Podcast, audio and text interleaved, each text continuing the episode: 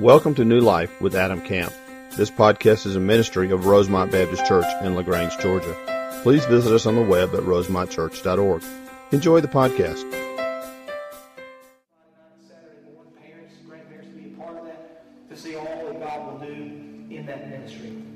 Let's pray together before I begin. Father, we just thank you again for your mercy and for your grace. Father, we thank you for the opportunity to study your word. Lord, we, we, are excited about the time we have together as we open up the truth of the text of, of the word of God, Father, and we are just, uh, Father, excited about what we can learn. So I just pray that you would just give us the ability to see clearly. I pray, Father, that you would keep us free from distraction and be able to focus on you and to think about you, Father. And I pray through the power of the Holy Spirit, Lord, you would speak to our hearts and our minds and transform us more into the image of Jesus Christ.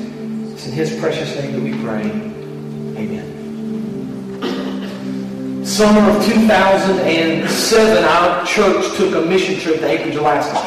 And we've gone back several times. We've taken other teams and individuals have gone. And, and we had the chance to go. Amy and I went with our oldest daughter, Gracie. And we did a lot of interesting things around Anchorage. We did some backyard Bible clubs. We did some door-to-door evangelism. I'll tell you, if you've ever done faith and you think door-to-door evangelism is hard in the Bible Belt, you should try it in Anchorage. I had more doors slammed in my face than I could count. And one person told me, you have to understand something. A lot of people move to Anchorage because they want to get away from things. And when you come to their house, they're not really interested in hearing what you have to say. But God blessed that trip. We did a lot of neat things through that trip. But we had some time while we were there to do some sightseeing and see some interesting things. And one of the things we got the opportunity to experience was what they call their Flat Top Mountain. Now, Flat Top Mountain is a mountain just outside of Anchorage, Alaska, and when you climb to the top of it, there are incredible views of the surrounding area. In fact, I've got a picture. Stephen, I think we bring the two people standing there on the rock, there you go, looking out into the distance. That's Flat Top. You can't see Anchorage from there, but uh, depending on the direction you turn, you can see Anchorage and the beauty of Anchorage. But the interesting thing about this trek up this mountain is it gets pretty steep. It starts off just a trail and it's pretty easy going, but the closer you get to the top, the steeper it gets. And there's a change in elevation of about 1,200 feet. Now, if you've ever done any hiking, a change in elevation over the course of a couple miles of 1,200 feet is quite a hike. And so you start off slow. As you get closer to the top, it becomes harder and harder, and you're scrambling for boulders, and you're kind of helping each other up. It becomes very difficult towards the top of the mountain. In fact, they took a picture of me right before we got to the summit. Stephen, I think we got a picture. There I am right there. right? That's me. A little more hair, a lot more muscles, glasses. Just take it down. Let me take it down. That's going to distract me. We'll stare at that. So we took this trip up this mountain, right? Well, it was interesting the way this thing played out because there was a group of about 20 people. And as we got, you know, on the trip, and it's probably a two-hour trip to get up there, the, the group kind of spread out a little bit. Some people were a little slower, some people a little faster. So kind of the lead group got a little bit smaller. There were several of us that were still together. We had a guide leading us up. Well, Amy and some of the others were a little slower. They stayed closer to the back. So we get up to the kind of the top of that mountain, and the guide leads us right up. When you start getting to these big boulders towards the top, there's no real trail. And it becomes difficult to know exactly how to navigate. But our little group stayed together, we made it to the top. And what we realized is some of the others that stayed back didn't make it. And as we started looking, what we realized is that Amy and a couple others had kind of made a wrong turn. and when you get up to the top of the mountain, and it's boulders like that, and you make a wrong turn, you can find yourself in a pretty bad spot.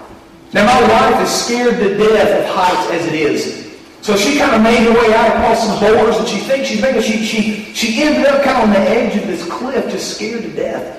And she literally said, my legs would not move. she said, I was standing on that boulder and I thought to myself, they're going to have to get a helicopter up here to rescue me. That's what she was saying.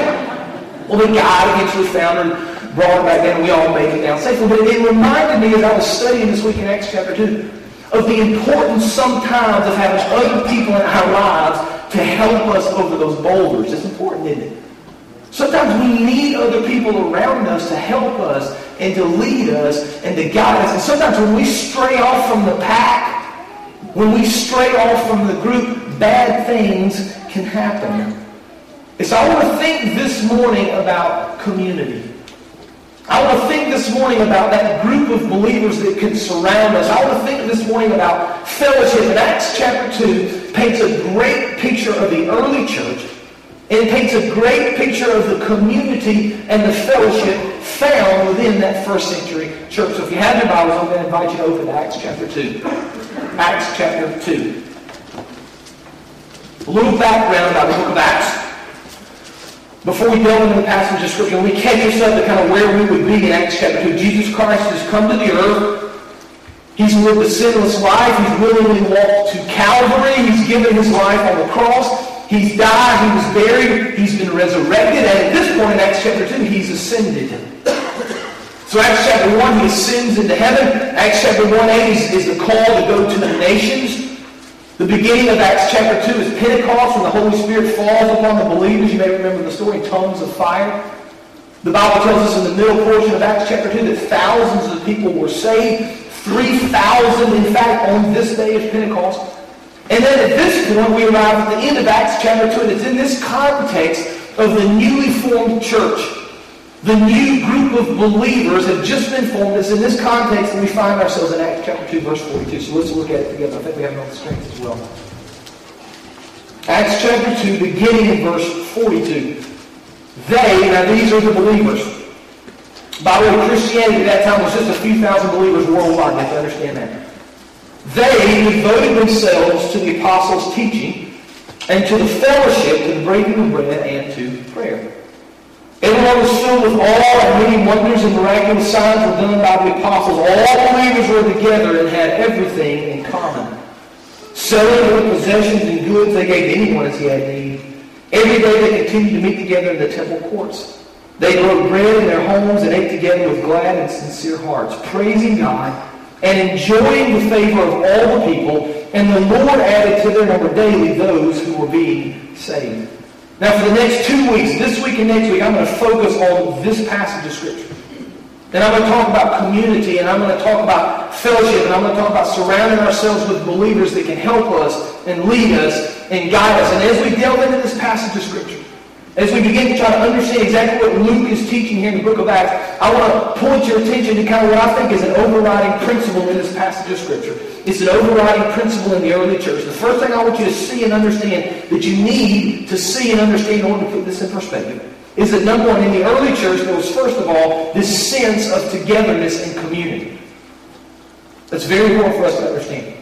One of the foundational principles, the overriding principle in this passage of Scripture is that everything that they did relating to Christ and who Christ was and their studying their prayer, all that happened within the context of community.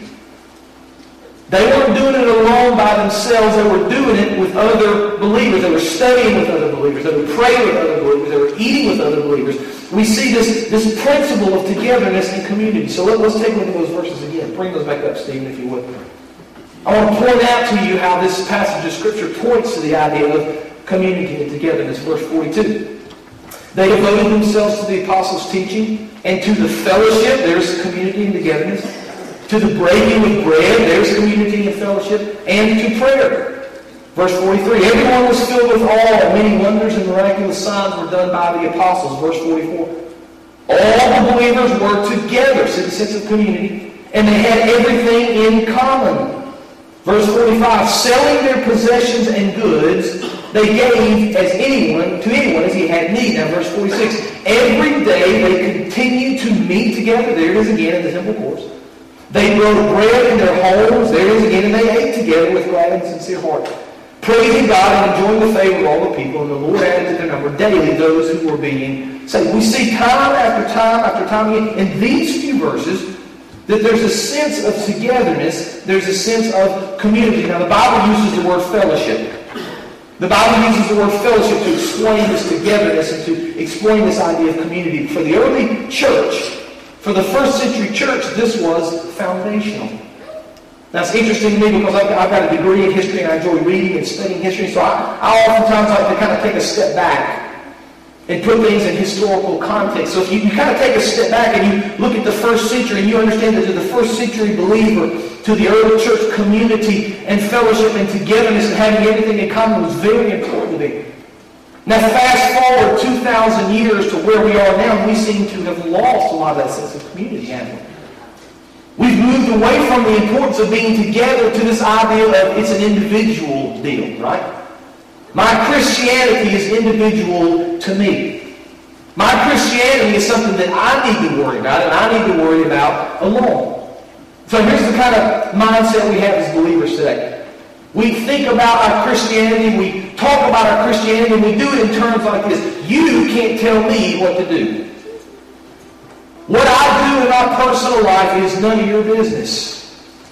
The way I choose to live my life has nothing to do with you. You do what you want to do, and I'll do what I want to do. That's kind of the model that we have in our world today. That's kind of the individual mentality we find, especially in Western culture. Here's the problem with that.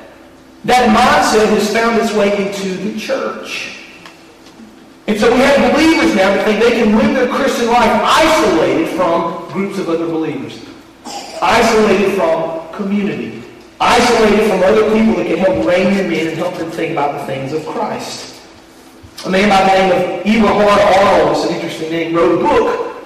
His book is entitled The Early Christians in Their Own Words, and here's what he did. He compiled writings from the first century. He went back and he looked and found writings of early believers in the first century, in that early church, and he compiled them into a book. It's fascinating. You can read exactly what they said, letters they wrote to each other, things that they said. And here's a quote from his book. He says, the early Christians challenge us to see discipleship as a path away from self. See that?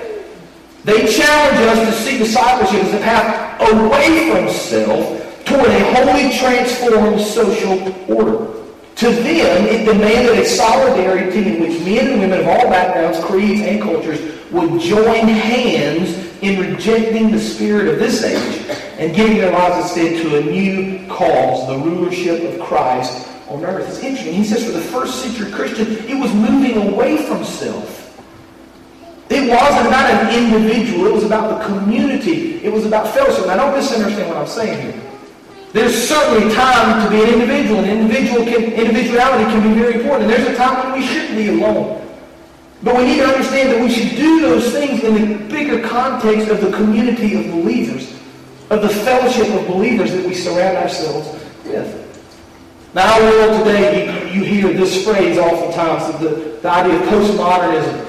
The idea that there is no absolute truth, the idea that there's just relative truth, and relative truth looks something like this. If it feels good for you, then do it. If it feels good to me, I'm just going to do it. It doesn't matter what you say, doesn't matter what I say. We're just going to do what we want to do. If we feel good about it, that's what's going to happen in our lives. There's, several problems with that. The first problem is that there is absolute truth. And people may claim that there's relative truth, but they still live their lives and make their decisions based on some sort of an absolute truth. The second problem with that mindset is it's not biblical. It's not the way God designed it to happen. God did not design us to be Christians and believers and to live totally isolated from other believers. So we, we have this mindset in our world today, I think sometimes of this kind of Lone Ranger Christian, right? We can do it ourselves. We don't need a smaller group of people to hold us accountable. We don't need a smaller group of people. We can kind of do it on our own. I can study my Bible on I can pray on I can, I can do all the things that I need to do on my own. But here's the problem. As we isolate ourselves from a body of believers, from a group of other Christians, we oftentimes begin to drift from the path, don't we? And so God's given us this straight and narrow path. He says this is the direction you should go. If we're not surrounding ourselves with people that can hold us accountable, people that can rein us back in, people that can help us understand how we need to think. If we don't surround ourselves with those kinds of people, it's very easy for us to drift. I'll never forget growing up. I've told the story before, but we went to church in Fairburn, Georgia, lived in LaGrange. And a Sunday morning we drove to Atlanta and back. Sunday night, Atlanta and back. Wednesday night, Atlanta and back. That's a lot of driving. But oftentimes the case, we would we would be at church until late. My dad was the minister. Usually we finish everything, he'd turn the lights off, lock the door, we were the last person leaving. So there were nights, Wednesday nights, especially after choir practice, we wouldn't leave that church until 9.30 or 10 o'clock. And so we'd be driving home late, my, my dad would be tired from driving. He'd work all day, and then he'd go to the church and, with the singing and, lead choir practice. And you, you can imagine, man, I know you're not going to understand this, but my dad was a little stubborn when it came to driving. I, I know, I know nobody else is like that. Right? No other man in here is like that. But my dad was a little stubborn. And so, so our lives oftentimes would be Wednesday night driving home. My dad is, is literally very tired and sleepy, but he wouldn't, he wouldn't let my mom drive. I'm fine, you know, be fine, you know, kind of, I'm fine. And so my job As a teenager, I always felt was to watch my dad. That's what I was doing. Because if my dad goes to sleep, that's a bad deal, right? So I'm watching dad. So here's where I see dad's driving. Everything's fine, you know, then he kind of gives a, you know, the quick nod. And then it's a little, it's a little slower nod, and then for long he's, you know, he's out. And when my dad would start nodding like that, my response would be, I, I, I Dad, hey Dad, I grab his shoulders, I hit his arm, I'm fine, I'm fine, and then 30 minutes later he's snoozing again. See, see, my job at that moment was to kind of keep my dad on the straight and narrow. I had to do that. That's kind of what I felt like my responsibility was because he was drifting. You know, we need other people sometimes to keep us from drifting. We need other believers to speak truth into our life and say something like this. Have you really thought about this? You know, the way, the way you're, you're living over here, I'm not sure that's honoring to Christ. But see, in our, in our, in our, in our, in our individual mindset, we want to say, just, you just none of your business, right? none of your business what I think and what I do. But that's not the way God intended it. God didn't intend us to live alone with our Christianity. He intended us to live in community with other believers. But here's the difficulty with doing that. Living in community with other believers can be kind of messy, right? And it can be real difficult. Because if you're going to surround yourself with other believers, you, you've got to care about those people, don't you? And you've got to love those people. And you've got to share with those people. You've got to allow those people come into your life. And you've got to let your guard up. You've got to let them be a part of who you are and what you're doing as you begin to live life. You realize, you know, people aren't perfect. And I'm not perfect. And living this life together for Christ can be a very difficult thing, but it's so interesting to me because that's foundational to what the early church was built upon. As they prayed and as they studied and as they witnessed, they did it in community. They didn't do it as individual believers. J.I. Packer, who's a very well-known writer and scholar, said this. He said, the fellowship of sharing with one another what we have received from the Lord is a spiritual necessity. I think that's right. For God has not made us self-sufficient. We are not made so we can keep going on our own. See, if you're not involved with some other small group of believers that can hold you accountable and lift you up and help you better I think you're missing one of God's greatest blessings. And so here's the question we need to ask ourselves. Based on the teaching of Acts chapter 2, based on the teaching of Luke here, based on the, on the clear model of the early church, how everything they did was, was in this context of community, based on that understanding, we have to ask ourselves this question. Where do we receive our sense of community? Where are we getting our fellowship? What's the group of people that have surrounded us and are helping us think through life and live life for the glory of God? Now, most people's response is this. Well, I get it from church, and that's exactly where you should get it. But I think a lot of people stop short because a lot of people think this. They think, I go to church, and I go to the worship service, and then I go home and I get everything I need. Now, don't misunderstand what I'm saying. Worship is extremely important. And it's talked about over and over and over in the Word of God. And we should. What we're doing now is exactly what we should be doing. Singing and praising and praying and studying the Word together. We, we understand that those things are, are very, very important. But I think if all we're doing is showing up in a worship service, we're, we're missing another level of Christianity. And I want you to see that in verse 42. Look, look again at verse 42, what Luke says here. Luke says they devoted themselves to the apostles' teaching to the fellowship, to the breaking of bread, and the prayer. So, so not only do we, do we see this overall sense of togetherness and community first, but the second thing we notice in the context of this early church is that they devoted themselves to God and to one another. That's important. There was a devotion to God and a devotion to one another. Now, Luke is very clear here. He, he gives us four very specific things that they devoted themselves to. They devoted themselves to the apostles' teaching. They devoted themselves to fellowship, to the breaking of bread, and to prayer. Now, here's what I want you to understand about those four things. All four things took place within that church. All four of those things were very important. All four of those things happened on a regular basis, but all four of those things were very different. They weren't the same. So the apostles' teaching was not the same as prayer. Prayer was not the same as breaking bread. Breaking bread wasn't always the same as fellowship. All those things were very important and they did all those things, but they each had their own place. And if the early church had neglected one of those things, it would have weakened the others. See, if the church had failed to pray, they wouldn't have seen the power of God in their lives, would they? If they had failed to study the apostles' teaching, they wouldn't have understood how they should have lived and how they should have worshiped. If they hadn't spent time fellowshipping and breaking bread together, they would have missed that togetherness that God desires them to have. But I think we get even, even a clearer picture of the distinctions within the early church if we look at verse 46. I want you to listen to what it says. Every day, now this is every day, they continued to meet together in the temple courts. They broke bread in their homes and they ate together with glad and sincere hearts. I think what Luke is, Luke is showing us is there's a distinction. There's a distinction between the time they met in the temple court and there's a distinction between the time they met in their homes and they ate together. Both are very important, but both can be very different. Now we understand that the New Testament was kind of a different world, obviously.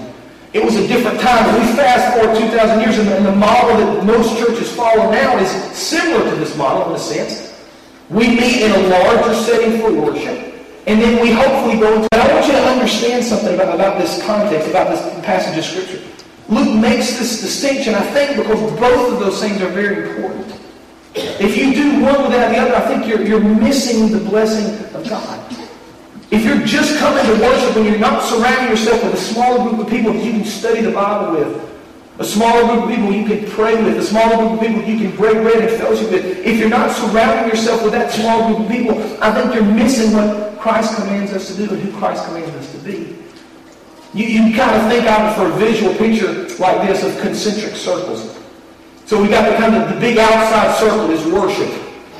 And we're involved in worship. And for most people, their entry point into the church, that outside circle is worship.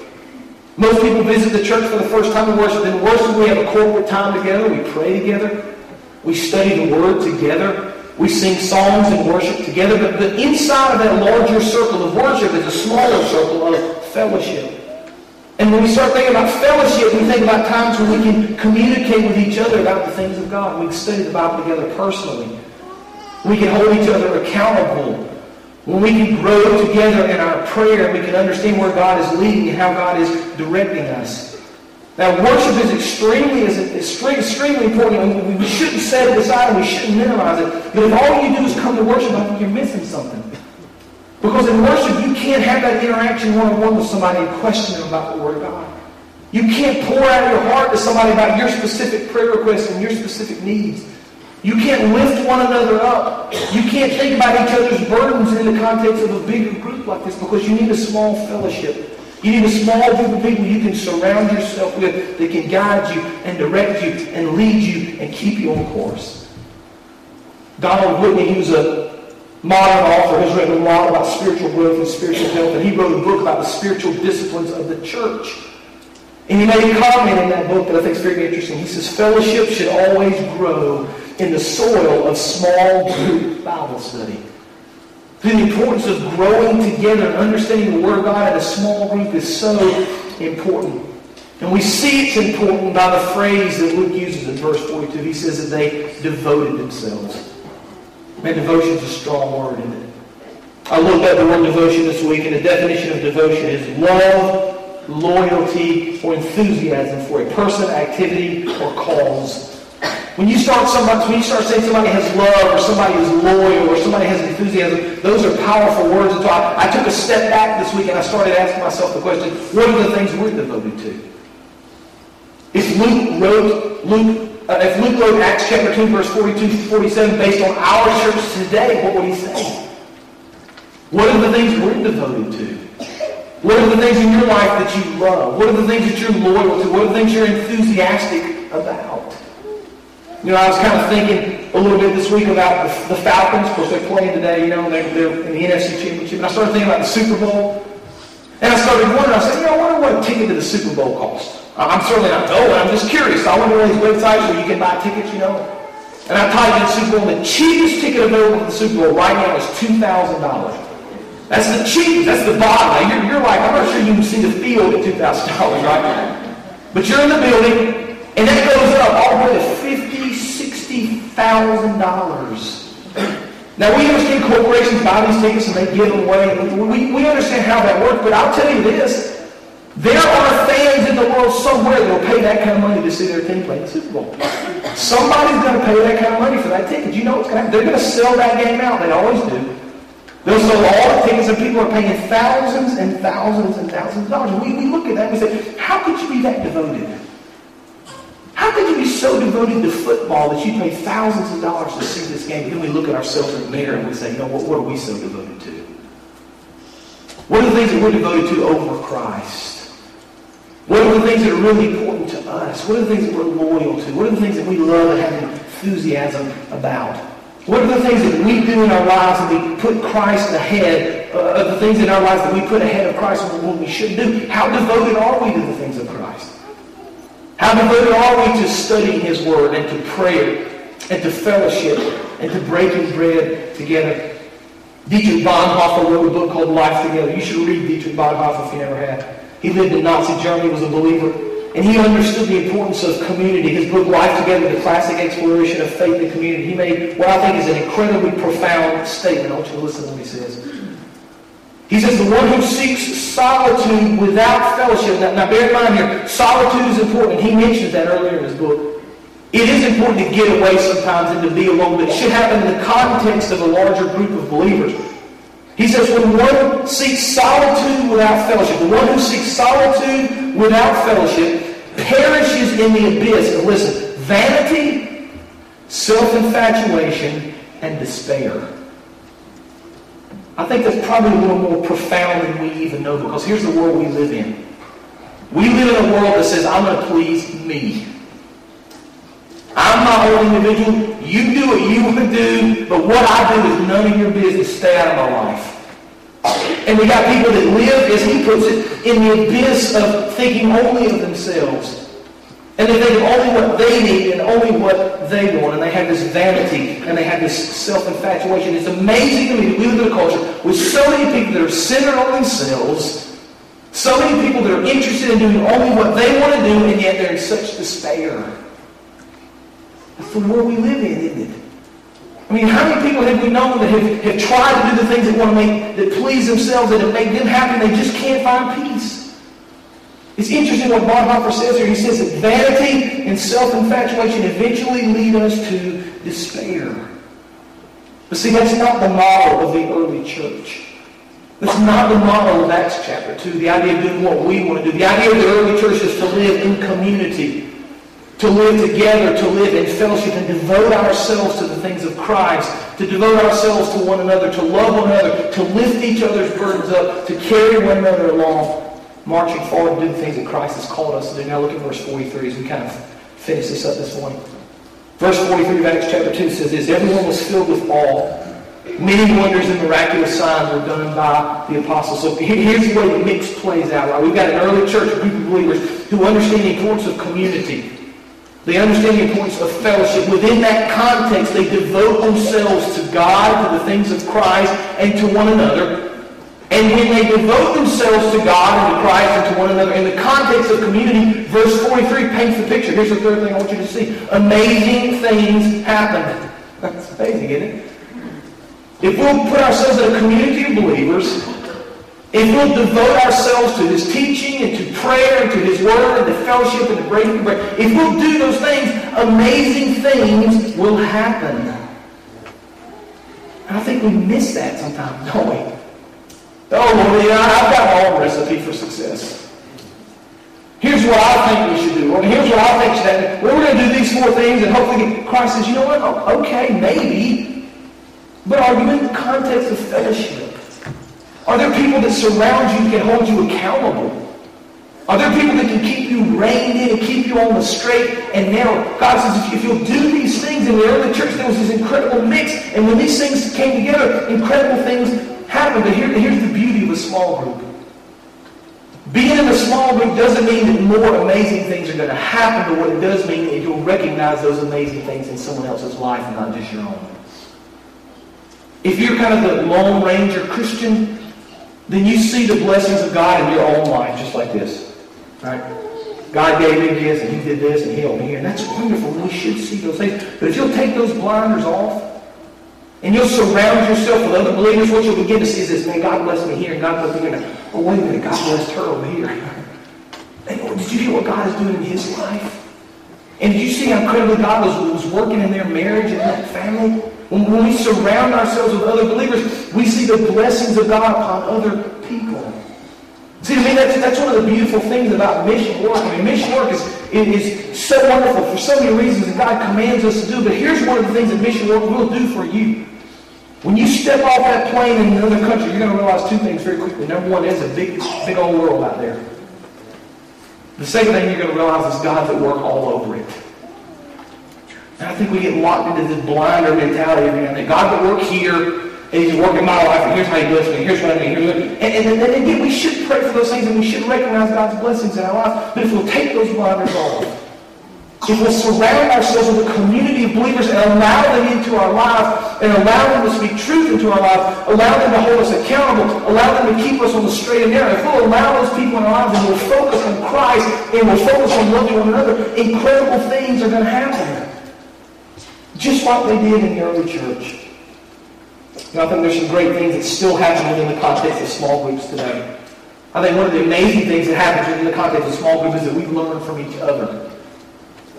And God speaks to us differently. He gives us different experiences and different understandings. And so we study a passage of Scripture and somebody's got a story that will help us better understand it, or their faith has been strengthened in one area where ours has not, and we sit around a room, room with just a few people, we've got our Bibles open, we're comparing and talking and praying and fellowship, and then God begins to speak to us and through us because of the community of believers that we surround ourselves with. I think in the context of a small group, we can see our spiritual gifts used for their maximum ability. You know, the Bible is very clear that you have different gifts than the person sitting next to you. I've got different gifts than you do. You've got different gifts than I do. Here's the beauty of the body of Christ. We come together and we use our spiritual gifts for the glory of God, they mesh together to form one body. God does incredible things through those. You're not going to see that happen if you're the Lone Ranger Christian. You're not going to see that happen if you're not in the context of community. Another thing we see that I think is a, is, a, is a, miracle and something amazing that happens in the context of fellowship and community is that our love for one another grows. That's a hard thing sometimes, isn't it? But the Bible commands us over and over to love one another. John 13, 34. New commandment I give you, love one another. John 15, 12. My command is this, love one another as I have loved you. 1 John 3, 23, and this is his command to believe in the name of the Son Jesus Christ and to love one another as he commanded you. Now, here's what's assumed about all those verses. You can't love someone else unless you're around them, can you?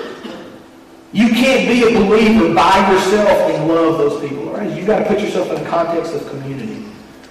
You've got to put yourself in the context of serving with other people and growing with other people and allowing them into your life and you speaking into their lives. And so at Rosemont, we, we've always focused on our small groups. We call them Sunday school classes. They meet on Sunday mornings.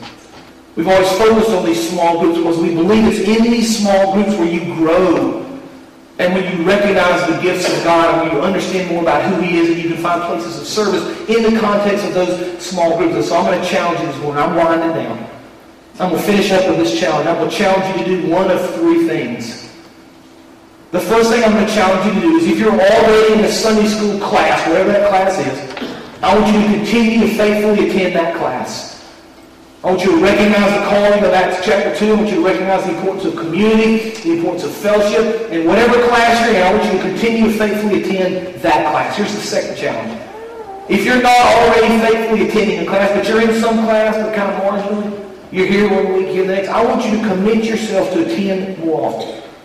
Whatever that looks like for you, whatever that looks like for your family, I want you to commit in the spirit of Acts chapter 2, in the spirit of community, I want you to commit yourself to serve in that class, to attend that class more often than you're attending now. Here's the third challenge. If you're not in a Sunday school class at all, you show up for worship and you sing and you worship and you love the praise band and you listen to the message and you go home. If you're not involved in a Sunday school class at all, I'm going to challenge you to do something. We're so concerned about this at our church. We're so passionate you find a small group. We're so passionate that this is the way you're going to grow that we're going to offer you something on February the 3rd. February the 3rd, we're going to teach what we're calling a Connect class. It's going to be taught by our Associate Pastor, Randy Chris. It's going to be at 9.30 and 11. You can pick the hour. So for you guys, you go to 9.30. It's going to be in the fellowship hall. Randy's going to tell you all about our Sunday school classes. He's going to give you multiple options based on your age and where you are in life. There's not going to be any pressure. We're not going to ask you to sign any document or promise to do anything. We're simply going to explain to you what we have and what we offer. And we're going to give you a place, hopefully, where you can plug in. But we're so passionate about it. this. is such a big deal to us. We're going to offer this class to you. Specifically, if you're not in another Sunday school class, on February 3rd, we're going to call it our Connect class. And I want you, I'm going to challenge you to make every effort you can to be in that class at 9.30 for you guys, Sunday morning, February the 3rd, so we can explain to you exactly who we are and options that you have. You know, I think the Bible is very clear in Acts chapter 2. I think the Bible is very clear, and I think the early church understood very clearly the importance of community and the importance of fellowship they understood the importance of Christianity and the Christian life lived in the context of other believers to hold them accountable, to rein them in, to teach them and train them in the things of Christ. Here's the thing we have to do in our world today. We need to understand that model. We need to see that model and study that model. And then we need to make sure that in some way we are living that model out in our own lives for the glory of God. Let's pray. Father, we thank you for your word. We thank you for the clarity of your word, Lord. I just pray that it would challenge us, Lord. I pray the truth of your word would challenge us right now. Wherever we are, Father, either to continue what we're doing or to become more involved in a small group, or if we've never found one, to find one, Father. And I just pray through the power of the Holy Spirit, Father, that thought would just resonate in our heart, Lord, and you help us to apply that. You help us to see the need of the importance of community and fellowship. Father, you guide us to the, to the class where we can learn and grow and strengthen our faith. And then, Father, by this effort, by the things that we do, we pray that your name will be honored and your name will be glorified in all the earth. It's in Jesus' name that we pray. Amen. You can stand. We're going to give you the opportunity for the next couple minutes to come and praise the altar. We're going to give you the opportunity if you've never accepted Jesus Christ to repent of your sins and trust Him for salvation. We're going to give you the option to join this church. This is your time now, so sing together.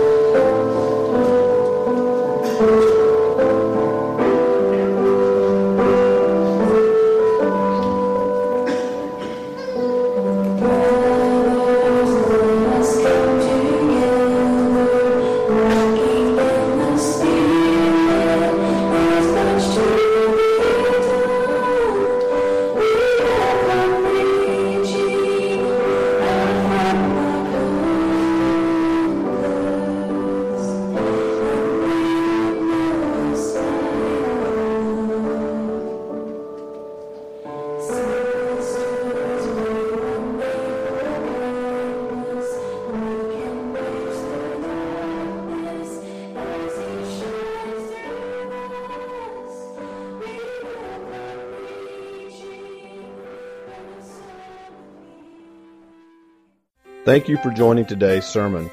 We would love to hear how today's message blessed you. Use the contact us link on our website at rosemontchurch.org. God bless.